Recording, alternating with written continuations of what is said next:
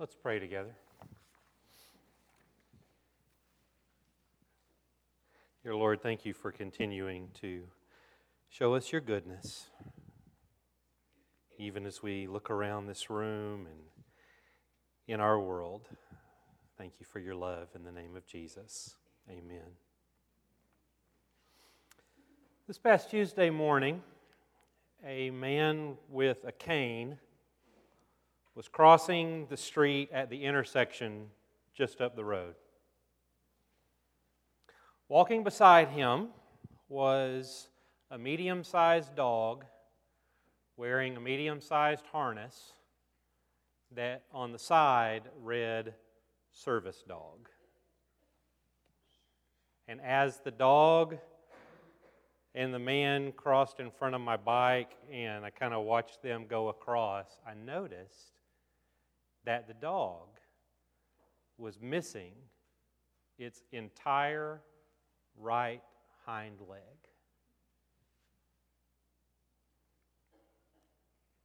A three legged man and a three legged dog.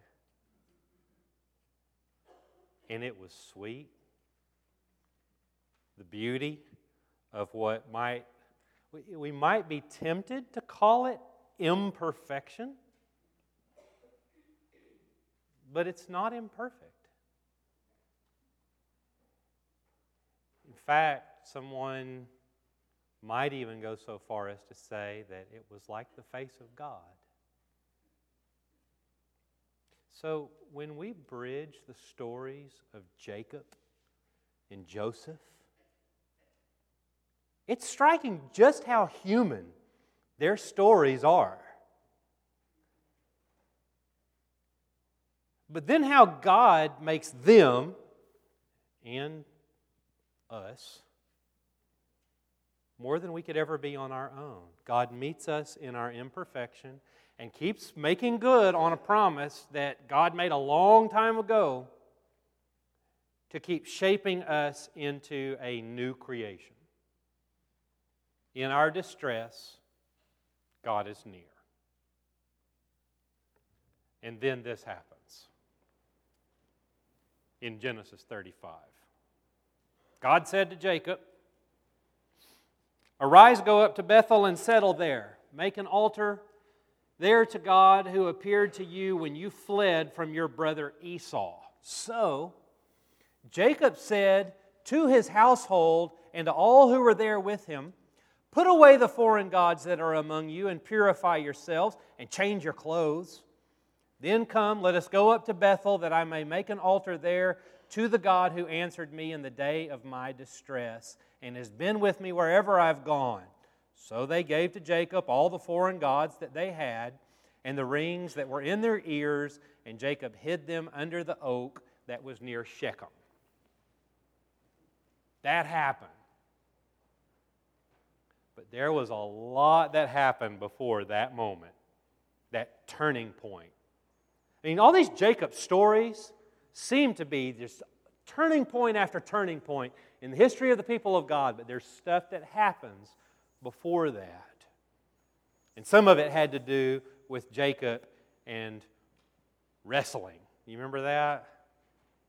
Lots of wrestling. I've been reading Jonathan Sacks a lot lately. He's the chief rabbi of Great Britain, and he's written all this great stuff on Genesis. And one of the things he says is that the story of Jacob wrestling God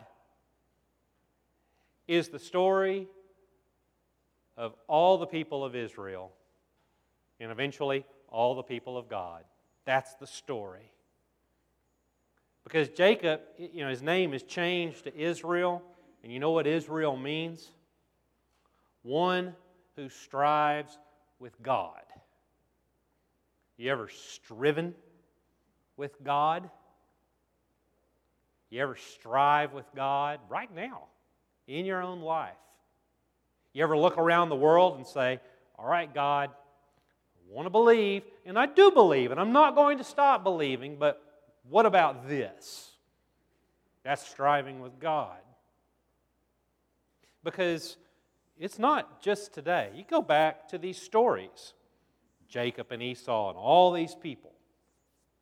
Because as all of this stuff happens, even in the presence of God, Rachel dies in childbirth, and Isaac dies and is gathered to his people. And once again, there are two brothers who don't get along. And then they are reconciled. That sound familiar? That's not a story from back then. It is a story from back then, but it's a story from now as well.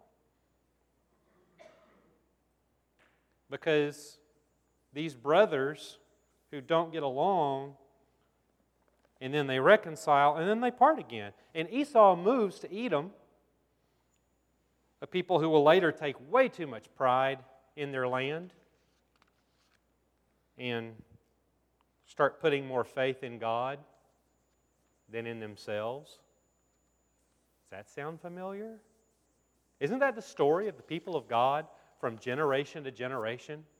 That you've got a group of people who suddenly just, oh, I believe in God, and they're all united together, and everybody believes in God for a while, and then you kind of just start going through the motions and you get complacent and it's like, well, do y'all want to go to church again today? We went last week. You know, it's just keep going through the motions and then things just kind of seem to go dormant. And then you have this next generation that rises up and it's like, oh, let's re engage with God. And they do. And then it kind of goes dormant again. And then, as soon as the story of Jacob starts to kind of come to an end, we meet Joseph, who not only does not get along with one of his brothers, it's like if the Isaac and Ishmael stuff is difficult, and if the Jacob and Esau stuff is really difficult, wait till you meet Joseph. Because he doesn't just get, not get along with one of his brothers, he doesn't get along with any of them. And it gets to the point where they just come to despise him. And all kind of bad stuff happens. Conflict is what bridges the stories of Jacob and Joseph. Conflict. Joseph wears his coat, and his brothers wear their resentment. It kind of seems to be their family tradition. And some days, we're all still wrestling with God. Who are these people? Well, they are people who strive with God. But a few chapters earlier, and this is why I said a minute ago after we read that, you know, that moment where Jacob says, All right, let's go somewhere else. All these foreign gods, all your figurines that are decorating the mantle place, time to throw them away. Take away the, the earrings that represent how much you like all the stuff on the top of the fireplace. Throw all that away. Let's go somewhere else. Before that happens, a few chapters earlier, just after the wrestling match, something astonishing happens. For those of you who've been reading the Bible for a while, when I say Jacob and Esau, what comes to mind? Probably a lot of conflict. And that's what makes this so astonishing. Esau runs to Jacob. And you know what happens? They embrace. And as Jonathan Sacks put it about this story, Esau is quick to anger, but he is equally quick to forget. And then this happens.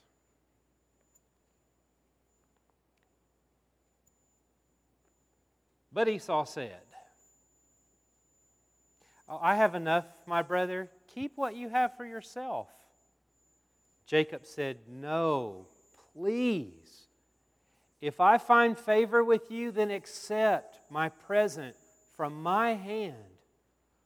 For truly to see your face is like seeing the face of God, since you have received me with such favor, please accept my gift that is brought to you, because God has dealt graciously with me and because I have everything I want.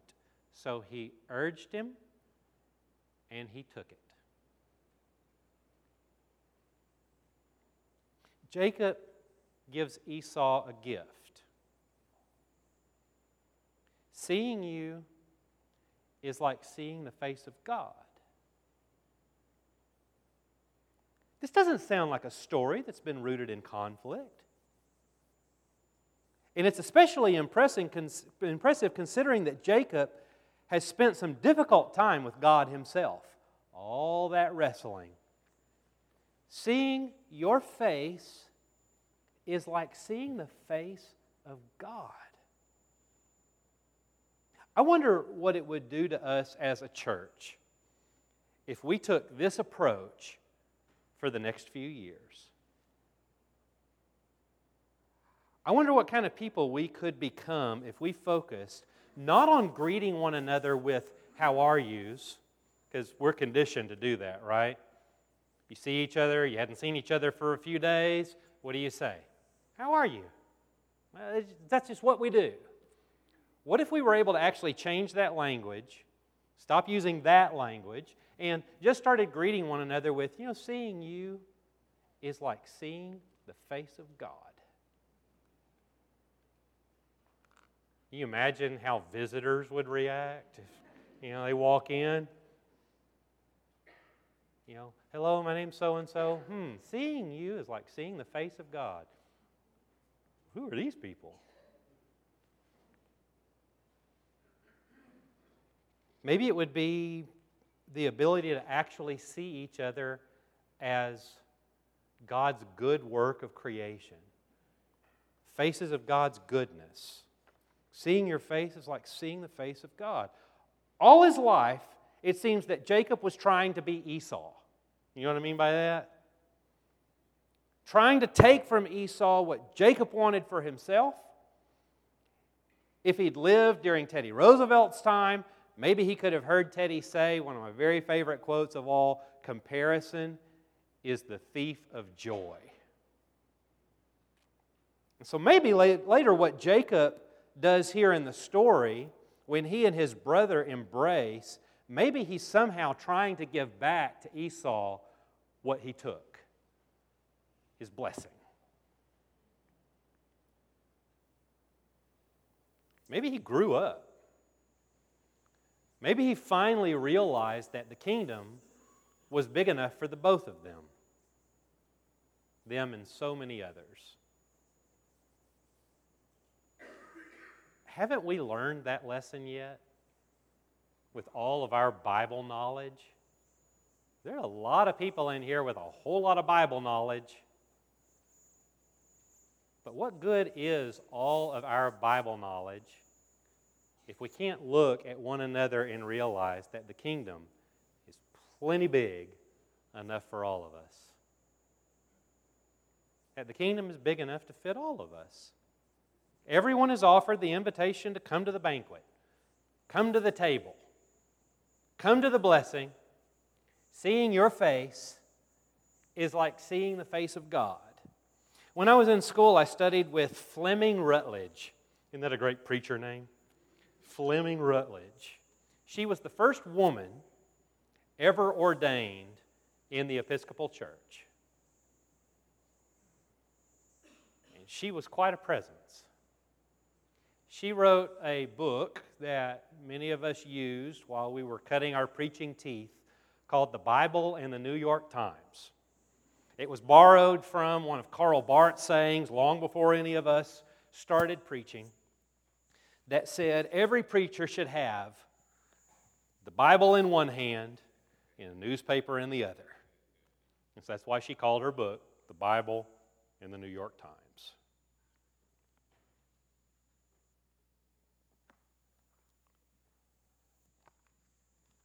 So last night I read the New York Times. And this story is from the New York Times yesterday.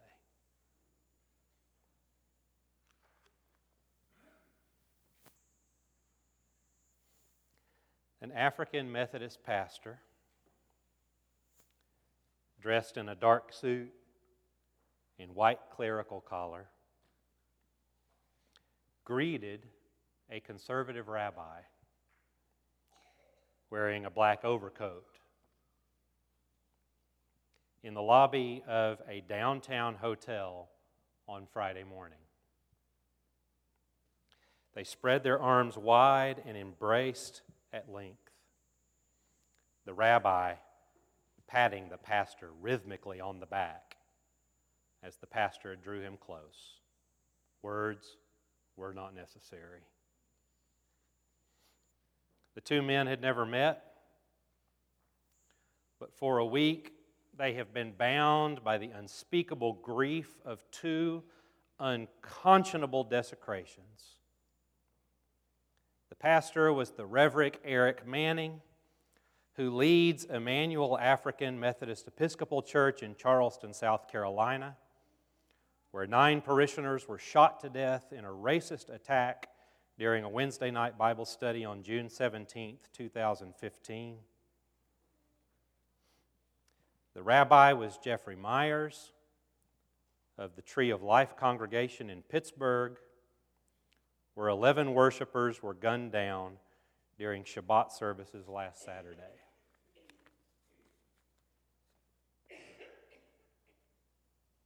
And then I read that the doctors are Jewish who treated the shooter.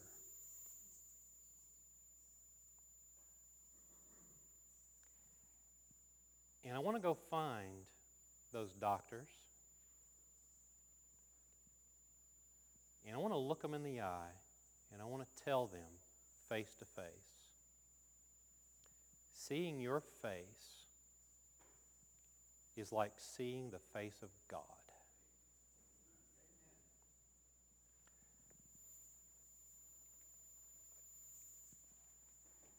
And I read this just last night from the week. I don't typically read the New York Times on Saturday night. I read the week. And this was in there. After a gunman murdered 11 people at Pittsburgh's Tree of Life Synagogue, the director of a local mosque was determined that the victims' families wouldn't shoulder the funeral costs alone.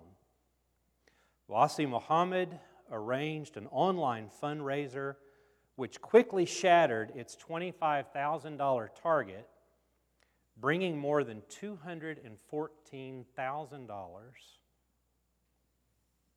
When interviewed, the director of the mosque said, Whatever the community needs, we'll be there for them. If it's walking to the grocery store, we'll be there to support them.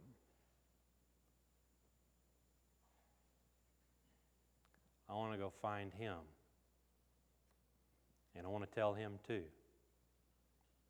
Seeing your face is like seeing the face of God.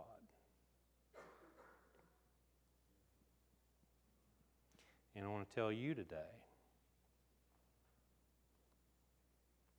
the same exact thing.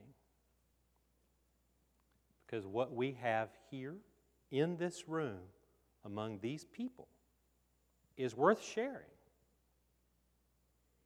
It's a gift worth sharing. And that's why I can say with a completely straight face, seeing your face is like seeing the face of God. You are one of the reasons we know the Lord. You and all the saints who've gone before us, because it's not the big things we think it is, but it's not. It's two brothers hugging. It's walking to the grocery store. It's crossing the street at an everyday intersection. Hairy Esau and gentle Jacob. Leah with her eyes and Rachel with her grace. Abraham and Sarah, and even Ishmael and Isaac. Birthed out of these ancient stories of Jacob and Esau and Isaac and Rebekah and Leah and Rachel comes the Jewish rabbinical teaching of Tikkun Olam. You ever heard that one? Translated, it means that we, as the people of God, have a mission to, quote, repair the world. To repair the world. So there was this man last week who I saw walking his three legged dog who, unbeknownst to him, wound up featured prominently in a sermon about how the kingdom of the Lord is about a kingdom who, like the universe itself, is ever expanding and plenty big enough for all of us. Because if you meet a man with a cane this week walking a three legged dog, perhaps you might go up to him and tell him, what we are sharing right now as the people of the kingdom. And feel free to invite him to be a part of our family. And feel free to tell him what we are still learning to tell one another. Seeing your face is like seeing the face of God. And that will repair the whole world. Amen.